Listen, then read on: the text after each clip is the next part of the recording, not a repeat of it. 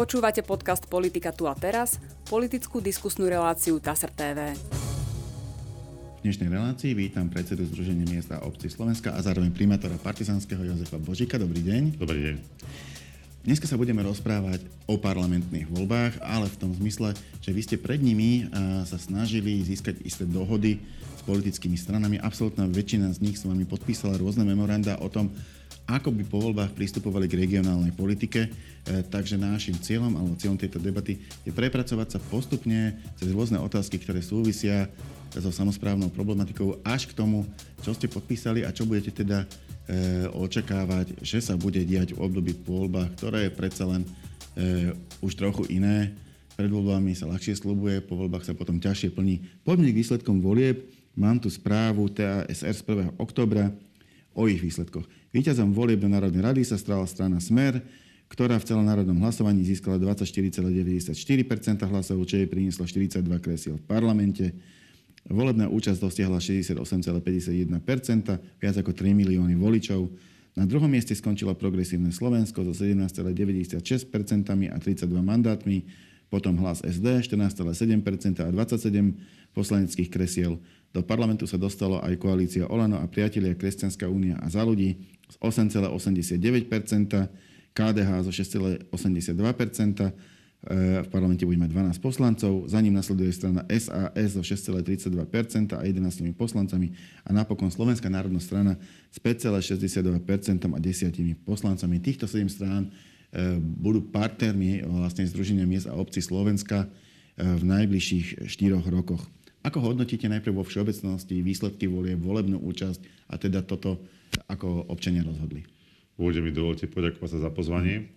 A pokiaľ ide o hodnotenie volieb, chcem zdôrazniť, že kľúčové je to, že bola vysoká účasť a tým pádom sa zabezpečila reprezentatívnosť názorov a vysoká miera legitimity tých, ktorí dostali dôveru. Chcem využiť aj tento priestor na to, aby som sa poďakoval všetkým občanom, ktorí sa rozhodli využiť svoje volebné právo, zúčastniť sa parlamentných volieb a v slobodných demokratických voľbách rozhodli o tom, aké bude zastúpenie v parlamente a tým pádom aj v budúcej vláde, pokiaľ ide o exekutívu a legislatívu v rámci Slovenskej republiky. Treba povedať, že ľudia povedali svoj názor. Dá sa povedať, že výsledky volieb sú takým zrkadlom atmosféry spoločnosti. A tá spoločnosť bola do značnej miery v minulosti traumatizovaná s tým všetkým, čo sa v slovenskej politike dialo. A tento výsledok, ktorý tu nastal, už je v rukách politikov, aby ho dokázali zúročiť a dokázali vytvoriť efektívnu vládu, ktorá bude vládnuť tak, aby to bola vláda zodpovedná a pokiaľ o samozprávu, voči samozpráve aj korektná, aby sme nezažívali to, čo sme museli dlhodobo kritizovať, najmä teda v rokoch 2020 až 2023, pokiaľ išlo o mandát predchádzajúcej vlády, kde tá komunikácia so samozprávou nebola najoptimálnejšia, respektíve vychádzajú z toho, že vládli nám strany, ktoré majú veľmi slabé zastúpenie v regiónoch, tak to bola komunikácia, ktorá bola skôr o tom, že ak si nás vypočuli, tak to asi tak všetko, aj tak sa rozhodli podľa svojho a častokrát uh, svojimi iniciatívami ubližovali samozprávam a ten, kto ubližoval samozprávam, ubližoval aj občanom. Hm, teraz ma napadlo, e, je vlastne to z hľadiska z MOSu, z vášho z hľadiska tou najväčšou pridanou hodnotou volieb e, to, že skončilo obdobie dočasných vlád a bude tu teda vláda, ktorá bude už opretá klasicky o parlament a ten zase opretý o výsledky parlamentných volieb. E, alebo možno to, že e, sa dostalo do parlamentu a, a je, je šanca, že aj, aj vlastne do exekutívnych pozícií viacej politikov so skúsenostiami zo samozprávy? Skôr si myslím, že je dobré, ak v slovenskej politike sa pohybujú strany, ktoré sú štandardné mm. ktoré nie sú postavené na jednom, dvoch alebo troch ľuďoch a na nejakých desatich členoch, ale jednoducho, že sú to štandardné strany, ktoré pôsobia dlhodobo, ktoré si svoje kádry mm. vychovávajú. A majú vlastne v regiónoch tým pádom... A majú regiónoch zastúpenie, komunikujú s regiónmi. Potom ten hlas dola je počuť aj nahor. Ale pokiaľ je to nejaká úzka skupina ľudí, ktorá je postavená na nejakom fanúšikovi, alebo teda na fanúšikov jednoho človeka, tak potom je to veľmi zle, lebo tá, tá strana nefunguje štandardne. Nie sú ani vnútorné demokratické procesy v tej strane tak, aby sa generovali ľudia, ktorí by boli úspešní v regionálnej, komunálnej a potom aj celoštátnej politike. A čo je veľmi dôležité povedať je to, že skutočne je pravdu, že každý štát potrebuje stabilnú vládu a predvydateľné prostredie. Tým, že sme tu mali také obdobie, že tu boli vlády bez podpory parlamentu, to znamená, že nebolo možné sa ani s nimi dohovárať na niečom, čo by bola, mal nejakú perspektívu a bolo by nejakým spôsobom reflektovateľné budúcnosti. To znamená, že dnes sa toto obdobie skončilo. My všetci dúfame teda, že bude vytvorená nejaká vláda, nejaká koalícia a teda vláda sa ujme svojej moci a začne riešiť problémy, ktorých je tu veľmi veľa, sú nakopené a tým, že sa blíži koniec kalendárneho roka, tak mm. bude potrebné už v tomto roku prijať veľmi dôležité opatrenia, ktoré súvisia aj s kvalitou života občanov v jednotlivých obciach a mestách Slovenskej republiky. Napríklad e, štátny rozpočet na presne, budúci rok, presne. ktorý je, ktorý je naozaj veľkou, veľkou výzvou pre akúkoľvek vládu. Ešte, aby som sa trochu zastal napríklad dočasnej vlády pána Odora, e, nie je pravda, že zase nemôže čokoľvek, nemôže, ale, a to sa ukázalo v priebehu septembra, nemohla sa oprieť o parlament. Nevedela zmeniť legislatívu a tak výjsť v ústretí napríklad celý tým ambulanciám, e, vlastne tým pohotovostiam pediatrov nejako zmeniť legislatívu, aby im uľahčili. E, parlament im nevyšiel v ústretí, ale zase e, mohli robiť to, čo môže robiť vláda. Mohli prijímať vyhlášky, mohli prijímať rozhodnutia vlády. Z tohto pohľadu, ako hodnotíte tú spoluprácu? Z hľadiska toho, čo mohli robiť? Treba povedať, že tá spolupráca bola korektná Samozrejme, že boli veci, ktoré zaškripali. Musím povedať, že rokovania, ktoré boli 28. júna na úrade vlády a boli to vlastne také opakované rokovania o VSB na mhm. kompenzačnú schému tým, že my sme, keď išla vláda... Myslíte tie zrušené rokovania? Uh, áno, 28. júna bolo povedané, že jednoducho kompenzácie nie sú na stole, nie sú finančné prostriedky, mali by sme sa stretnúť 13. júla ešte k ďalším témam a jednoducho tá situácia je skutočne vážna a vlastne zariadte sa ako môžete. Ja som tedy komunikoval pánovi premiérovi, teda, že budeme písať list 150 poslancom parlamentu a je potrebné, aby sa k tomu vyjadril parlament a to tým spôsobom, že parlament môže otvoriť rozpočet v troch čítaniach, upraviť ten rozpočet. Ak v tom čase Rada pre rozpočtovú zodpovednosť povedala, že deficit sa vyvíja výrazne lepšie, než bola prognoza, že tam je 7 stotín, eh, pardon, 70 percentuálneho bodu situácia lepšia, v číslom vyjadrení je to niečo viac ako 800 miliónov, čiže ak je potrebné otvoriť ten rozpočet, zvýšiť ten, nie že prognozovaný deficit, ale už ten znížený deficit o tých 7%, o, pardon, o 70%, to, čo povedala Rada pre rozpočtovú zodpovednosť, že toto je cesta, po ktorej môžeme ísť. My sme napísali, my teda ASK 8, to bolo 29. 30. júna, no a 10. alebo 11. júla sa ozval jeden z oslovených poslancov, začal sa v tej veci angažovať e, tým, že reprezentoval stranu, ktorá mala v tom čase e, jeden z najväčších poslaneckých klubov, videl kooperovať s ďalšími, bola zvolaná mimoriadná schôdza. A rokovanie, ktoré malo byť 13. júla, tam by sme chceli navrhnúť a požiadať pána premiéra, aby on bol ten, ktorý predloží skrátené legislatívne konanie v súvislosti so štátnym rozpočtom, aby sa mohol otvoriť, parlament to príjme a nebudeme sa stále dohúbať, že kedy tie peniaze prídu v tej výške 108 miliónov, lebo aj tak je to iba taká malá náplas. Ja som, tomu, pokiaľ, ja som, pokiaľ ja viem, tak tam možno bol aj iný problém, lebo oni v podstate v tom rozpočte pôvodne s nimi plánované bolo. To znamená, e, ešte vláda pána Hegera ich prislúbila a, a jednoducho tie peniaze boli v rozpočte ten problém pána Odora bol inom, nie v tom, že by sa to muselo zmeniť v rozpočte, ale v tom, že sa zmenila legislatíva, čiže nároky na rozpočet stúpli a, a jednoducho hrozilo, že bude treba veľmi šetriť, tak, tak hľadal, kde by sa dalo. Ale myslím, že rozpočet sa meniť nemusel. A nakoniec dôkazom je aj tá dohoda, toto, ktorá toto potom vznikla. Upravím. Áno? Ak on povedal, že peniaze nie sú a musel riešiť iné legislatívne opatrenia, ktoré boli prijaté mm. parlamentom, tak práve, že bolo potrebné, ak chcel dostať slova aby tých 108 miliónov na tom stole bolo, ktoré na, stole nebol, na stole neboli v tom 28. júni, tak bolo potrebné, keďže on riešenie nemal, otvoriť rozpočet, skrátenom legislatívnom konaní, rozpočet upraviť a peniaze teda poslať e, na účty obcí a miest. Toto bola vlastne tá vec, kde my sme sa pôvodne s pánom Hegerom dohodli, že do 30. júna na účtoch bude prvých 54 mm. miliónov eur, ktoré sme my ako ZMOS vynegociovali. Navrhli sme aj solidárnu schému, dokonca som si s štátnym tajomníkom Klimekom prešiel. Moc mi neveril v tom, že presvedčím SK8 Úniu miest tomuto modelu a musím povedať, že mi to trvalo 24 hodín a dohoda bola na stole.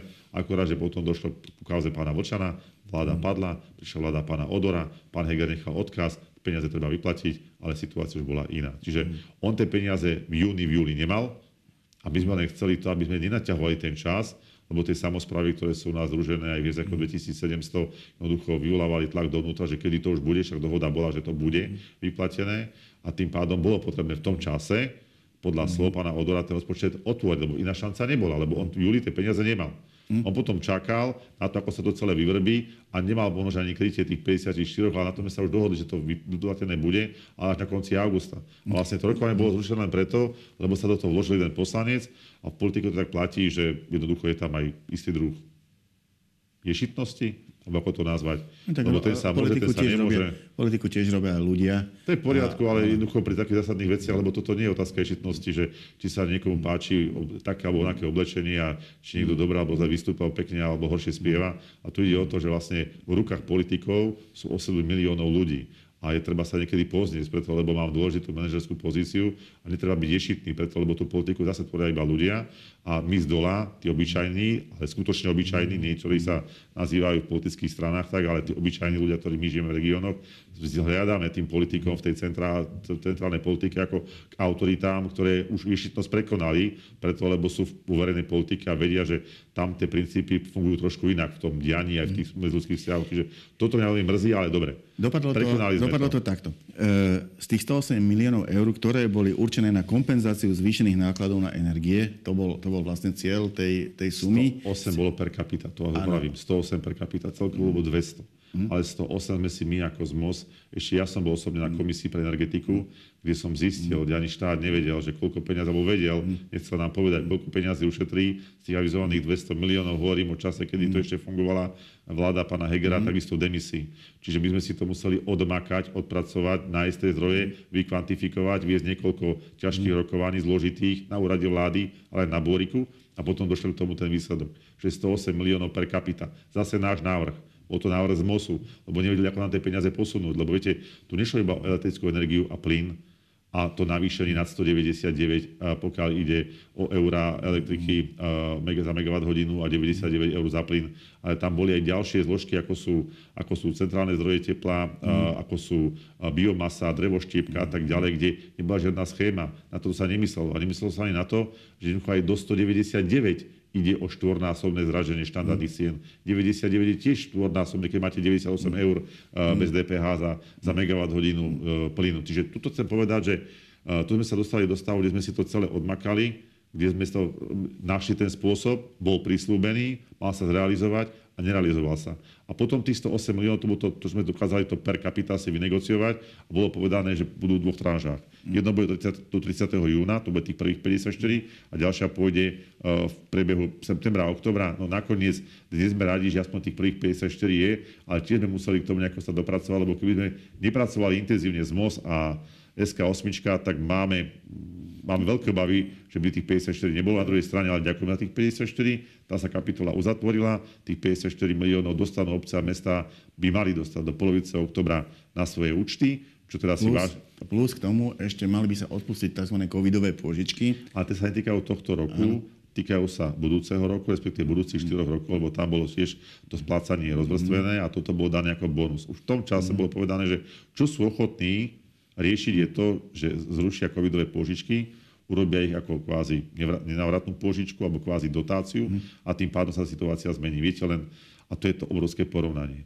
My sa dneska vytešujeme, že čas obcí a krajov a miest dostala covidové pôžičky vo výške 20 eur na hlavu a z tých 20 eur pôžičky bude dotácia. Viete, koľko dostali české obce a mesta na hlavu občana? Nie pôžičku a dotáciu?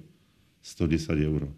Čiže keď sa porovnáme, kde sa nachádzame my, a české obce a mesta, oni dostali na hlavu dvoch tranžách 110 eur dotáciu napriamo. Tam aj neuvažovali o požičkách, dali dotáciu napriamo na občana, obce a mesta my sme dostali pôžičky, kde bolo otázne, či si niekedy vydobijeme tú pozíciu, ktorú sme si nakoniec vydobili, že tá vláda bola ochotná a svojim uznesením zrušila covidové pôžičky alebo pretransformovali na nenávratné pôžičky, čo teda je niečo, čo si pripisujeme, že konečne sa niečo podarilo, ale stále je to malá náplast, lebo tá východisková pozícia slovenských obcí a miest napríklad v porovnaní českými bola taká, že oni mali kontinuálne financovanie a my sme šli do obdobia, kde v roku 2022, čo bol posledný pandemický rok, alebo tá ten pol rok, tak nám zaťali sekeru 750 miliónov eur pre tento rozpočet pre rok 2023. Čiže to sú tak neporovnateľné veci, že človek, keď príde do Českej republiky, prechádza si mestami, obcami, tak vidí, že koľko je tam porobené a potom vždy tak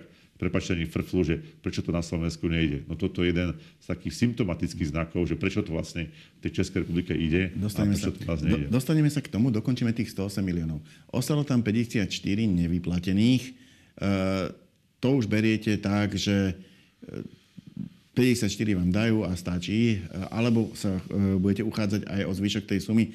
Nakoniec, sám si už popísal, ako sa to celé vyvíjalo je to, je to už suma, ktorá je svojím spôsobom kompromisná? Je kompromisná, je lepšia ako žiadna. Ja som aj priamo premiérovi povedal, že je to vždy lepšie ako hrdzavý vindru o tom do oka. Mm.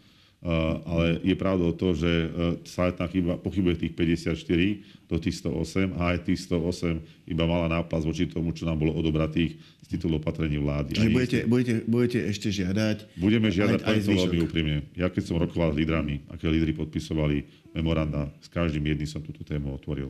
Niektorí boli, ochotní, hej? niektorí boli zdržanlivejší, povedali, necháme to po voľbách, budeme sa tú tému rozprávať. Niektorí povedali, že už majú aj systém, ako je to možné urobiť tak, aby sa obciam a mestám čo najskôr pomohlo ešte v tomto kalendárnom roku. No a teraz sa dostávame k tomu, mal som tu, e, teraz už to bude poslanec e, za hlas SD, Michal Kaliňák, predtým e, pracoval aj u vás v MOSE, čiže jeho naozaj domenou je práve táto samozprávna regionálna politika. A hovoril presne to, že tá sekera je o mnoho, o mnoho, o mnoho väčšia. Tých 108 miliónov má byť záchranná pre tie obce, aby nejako tento rok zaplatali.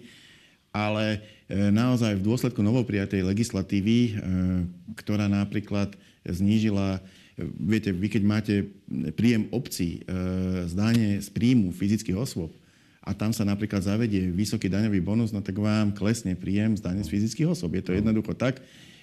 Je fajn, rodiny sa určite tešia z toho, že majú väčší daňový bonus, ale niekto musí zaplatiť aj za to, že im svieti svetlo na ulici pred domom a na to zase už je teraz menej, menej peňazí. A e, ten celkový dopad tej novej legislatívy je podľa neho v stovkách miliónov eur. E, či už existuje plán aj na to, ako sa z tohto dostať? Poviem úprimne, my keď sme kvantifikovali tie dopady spôsobené bývalou vládou, tak boli na úrovni 3 miliardy eur. Mm. A tie už budú, pokiaľ bude daňový bonus, a budú platiť všetky opatrenia, ono to je dlhodobé. A my potrebujeme tých 750 miliónov kompenzovať. My sme si s bývalou vládou dohodli čiastočné kompenzácie cez daň z príjmov právnických osôb, kde sme dostali 228 miliónov a teraz týchto 54 miliónov eur. Plus sme ešte získali nejaké zdroje vďaka súčinnosti s s IROPom, a teda ľuďmi z Ministerstva pre investície a regionálny rozvoj a informatizáciu, kde sme získali zdroje na Fast Care, ale to sú reálne peniaze za reálne výkony urobené v rámci pomoci uh, utečencom, ktorí utekali mm. z Ukrajiny pred vojnou. A toto všetko sa nás snažili nejakým spôsobom dať do toho, že tých peňazí máte dosť. No, nemáme, lebo miešajú hrušky s jablkami. My by sme potrebovali aj pri konštrukcii budúcoročného no, je, že za peniaze, ktoré dostanete za pomoc utečencom, asi ťažko budete svietiť na uliciach. Môžete, na uliciach môžete, môžete, môžete, keď tie peniaze dostanete, mm. vy si ich dáte do rozpočtu a môžete za nimi zaplatiť presne všetko, čo potrebujete v službách súčasným občanom, mm. lebo však veľká časť Ukrajincov ešte stále je v tých mm. obciach a mestách, tam, kde boli mm. alokovaní, ale zároveň te, vlastne tie peniaze určené na to, aby sme si vykryli tie výdavky, ktoré sme mali, lebo tie výdavky boli, akorát sme nepočítali s tým, že mm. niekto nám bude ochotný a bude mať vôľu pomôcť, mm. čo teda sa podarilo vďaka uh, ľuďom, ktorí súcitili s tou samozprávou, lebo to, boli, to nebola otázka ministrov, to bola mm. otázka ľudí, ktorí sú dlhodobo na tých ministerstvách mm. a vedia, že tá samozpráva si mm. tie svoje problémy nevymýšľa. Oni sú reálne, sú konkrétne, sú identifikovateľné. Čiže tuto musím povedať, že skupina ľudí sa našla, ktorá pomohla a, a, ja som tomu rád, ale v každom prípade stále je to ten výpadok, že my potrebujeme vlastne aj pre budúcoročný rozpočet hľadať kompenzáciu cez výnos dane z príjmov právnických osôb, lebo mm. Cez tie dane a výnos dane z príjmov fyzických osôb to už nepôjde. To nepôjde, neustojíme to. Čiže, čiže uvažuje sa o nejakom novom daňovom mixe, ktorý by e, zabezpečoval financovanie samozpráv. Nebudú to proste už len dane z fyzických osôb. Čo, čo by v ňom malo byť? Viete čo, zase ten model je nejakým spôsobom vymyslený v Českej republike, kde teda uh, je tam daňový mix. Kde... Ale, ale aj tam sa s tým trošku hýbe teraz? Áno, z dôvodu konsolidácie sa hýbe. Ja som rokoval pred uh, týždňom s, s predsedom uh, Svazu Českých miest a obcí, s pánom Luklom, bol to veľmi dlhý, obsiahly rozhovor na rôzne témy, zastavil sa o mňa partizánskom, máme veľmi korektné vzťahy, pretože z MOZ má zahraničné ukotvenie. A teda máme veľmi blízku spoluprácu práve s Českým svazom miest a obcí. A tam chcem povedať, že, že im sa siaha na peniaze, ale im keď zoberú tie peniaze, ktoré avizujú, tak stále budú na tom oveľa, oveľa lepšie, ako sú slovenské obce a mesta dnes, alebo boli minulý rok, alebo predminulý rok. Čiže tam je to neporovnateľné. V Čechách pochopili to, čo vedia aj v Rakúsku, to, čo vedia aj v Polsku, to, čo vedia politici v západnej Európe, že spokojnosť občana s výkonom verejnej politiky začína so spokojnosťou, kvalitou života v mieste trvalého bydliska. Jednoducho tam sa nebudú také tradície, že ja som teraz štát a ja som hegemón a teraz vy obce a mesta sa trápte, lebo ja som sa zobudil a chcem pridať týmto a týmto a vám zoberiem, lebo vidím, že vy gazdujete najlepšie. Dlhodobo samozpráva vykazuje, a to sú hodnotenia nezávislých ekonomov, že to gazdovanie tých samozpráv pri tých možnostiach, ktoré sú, je to najefektívnejšie hospodárenie. Čiže a, a brať práve tým najefektívnejším hospodárom, to je podľa mňa najväčšia chyba, lebo si podpilujete konár, na ktorom sedíte. No, len samozrejme brať sa dá iba tam, kde je. A, takže... To je pravda, to je pravda, ale zase je to tak, že viete, uh, zoberiete samozprávam, a to nie je otázka verejného osvetlenia a stavov ciest a chodníkov. Veď každý rodič, ktorý má daňový bonus, on zaplatí za materskú školu, lebo v materskej škole. Za materskú školu zaplatí mesačne. Ono, že niekde je to 15 eur, niekde 20, niekde 40. Aby som si nevymýšľal, budem hovoriť o 22 tisícovom okresnom meste Partizánske. U nás rodič, potom čo sme to zvýšili o 100%, namiesto 10 eur za mesiac, zaplatí 20 eur za mesiac. Školský rok má 10 mesiacov. 10 x 20 eur je 200 eur. Ale my za 200 eur nevieme prevádzkovať na jedno dieťa, materskú školu. Mesto dotuje na to dieťa ďalších 3000 eur.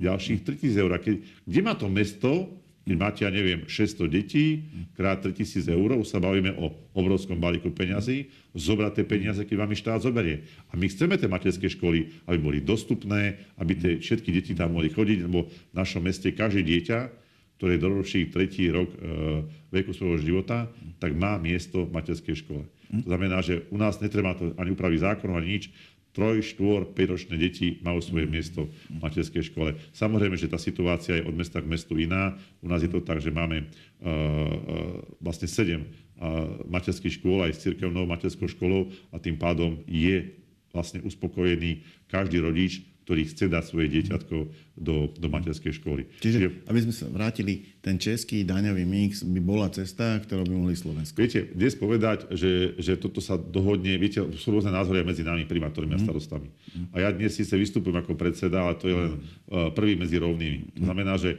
povedať, že všetci majú rovnaký názor ako ja, to by som si nedovolil.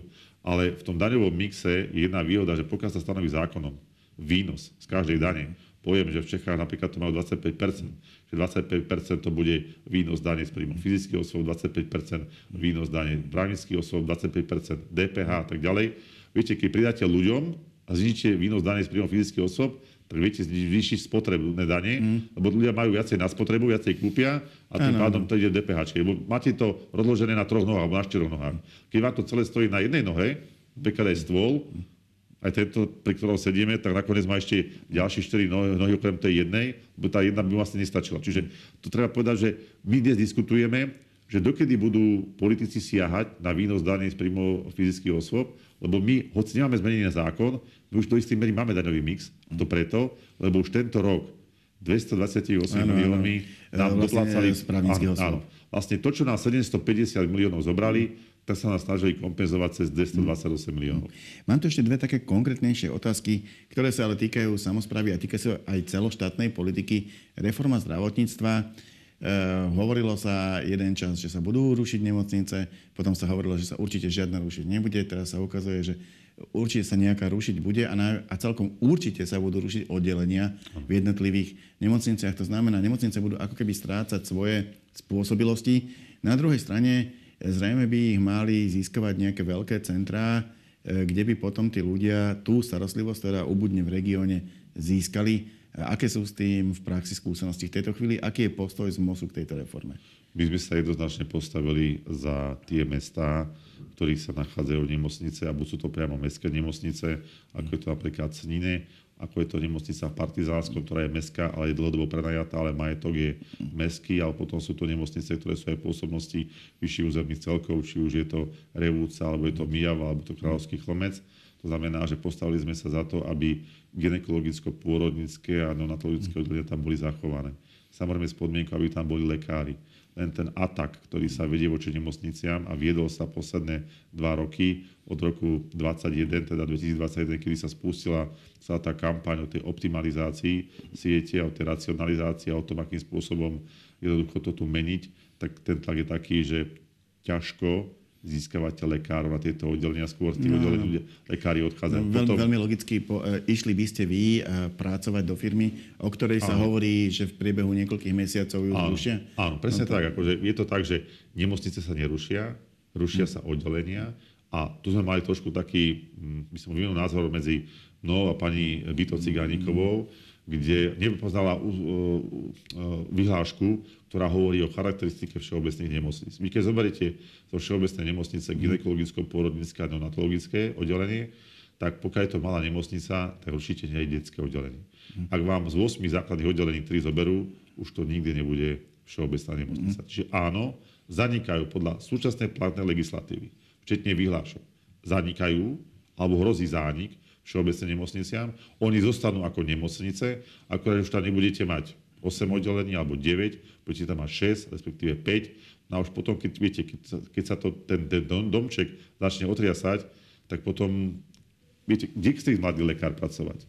Tam, kde má možnosť kvalitatívneho rastu, kde je celé spektrum oddelení, alebo tam, kde oddelenia zanikajú už, už to ne, nebude tá skutočná nemocnica, bude to nejaké zdravotnícke zariadenie, ktoré môžeme teoreticky nazvať nemocnicou, zďaleka už nie všeobecnou nemocnicou a my sa zakrývame takým čarovným slovíčkom. Všetko, čo rušíme, zanikáme, likvidujeme, všetko, čo eh, ako, akým spôsobom posúvame do, v čase dozadu, lebo my znižujeme dostupnosť tej služby, tak my to nazývame reformou. To je taká, také slovíčko, ono to znie, že reforma je niečo super, niečo perfektné. Napríklad uh, súdna reforma skončila na tom, že koľko súdov malo zaniknúť a nakoniec celá reforma skončila na štyroch súdoch, ktoré reálne zanikli. A to len preto, lebo sa tak akože bavili v tej koalícii a tá ministerka tlačila, tlačila a teraz Európska únia musí byť nadšená tým, že tieto štyri súdy zanikli, štyri okresné, štyri okresné súdy a súdnictvo tu pôjde teraz pár excellence. No opýtajte sa tých sudcov, opýtajte sa občana, ako to hodnotia.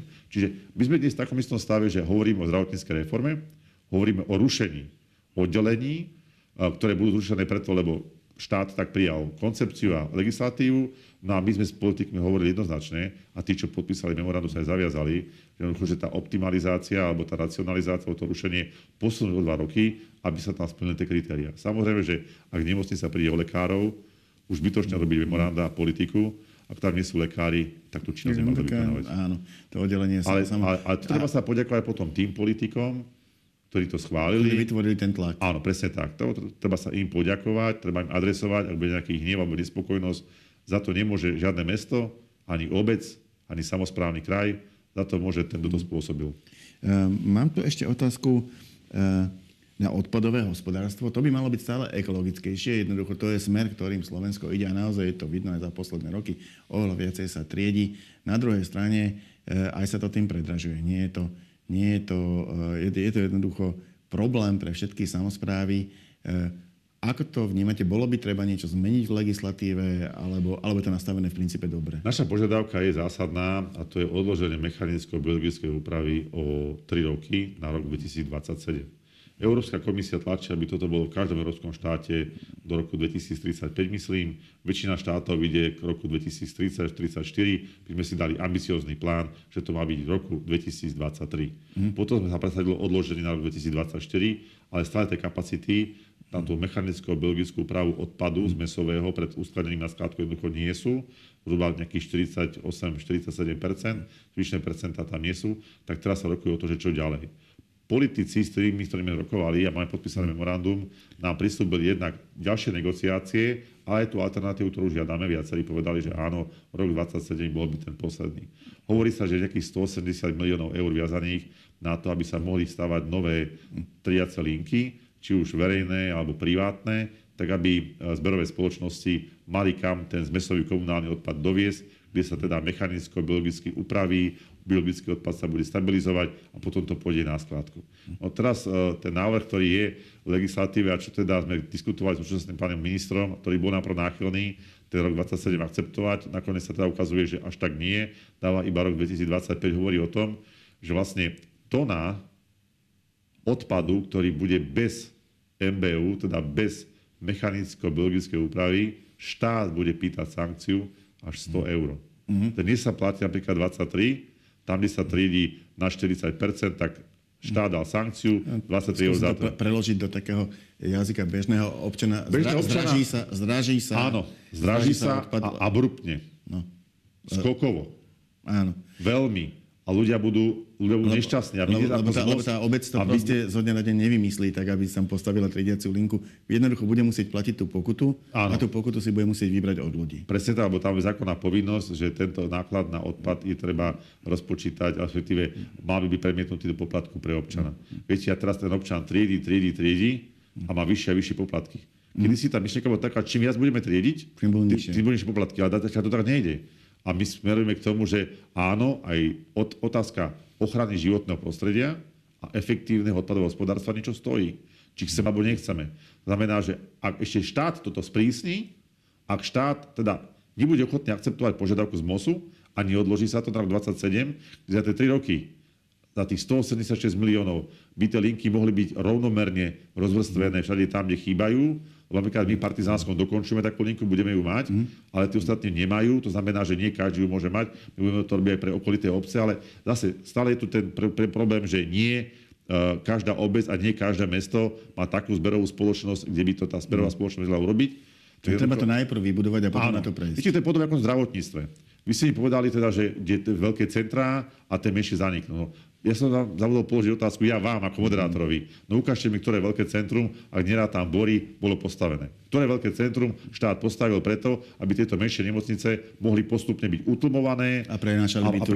Viete, lebo, lebo dneska tá priepustnosť tých pacientov, napríklad okolí Partizánskeho, taká, že sa niekedy čaká, keď príde záchranka, aj 3-4 hodiny. Mm. A to je naozaj veľký problém. A, a to ešte tá partizánska všeobecná nemocnica. Ak od januára nebude, Znamená, že čas pacientov zoberie partizánske vtedy, keď to je neurologický problém, keď to je internistický problém, keď treba na isku, srdcová príhoda a tak ďalej, stabilizovať, máte tam fibriláciu predsení, máte tam tachykardiu a tak ďalej. Toto vie partizánske urobiť, vieme urobiť aj nejaký operačný zákrok, ale už nie celý deň, vieme to iba do obeda. Toto všetko bude postupne zanikať.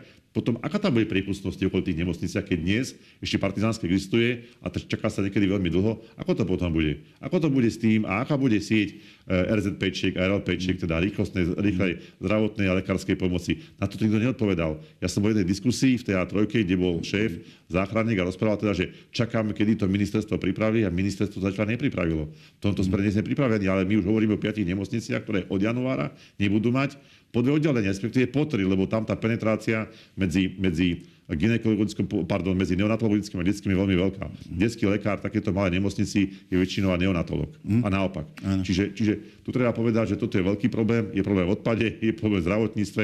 Istotne nová vláda to nebude mať vôbec jednoduché. Moja posledná otázka bude smerovať takému, ak, ak, akému si hlavnému cieľu toho, čo by sa v tomto v týchto 4 rokoch nového volebného obdobia malo stihnúť z hľadiska samozpráv.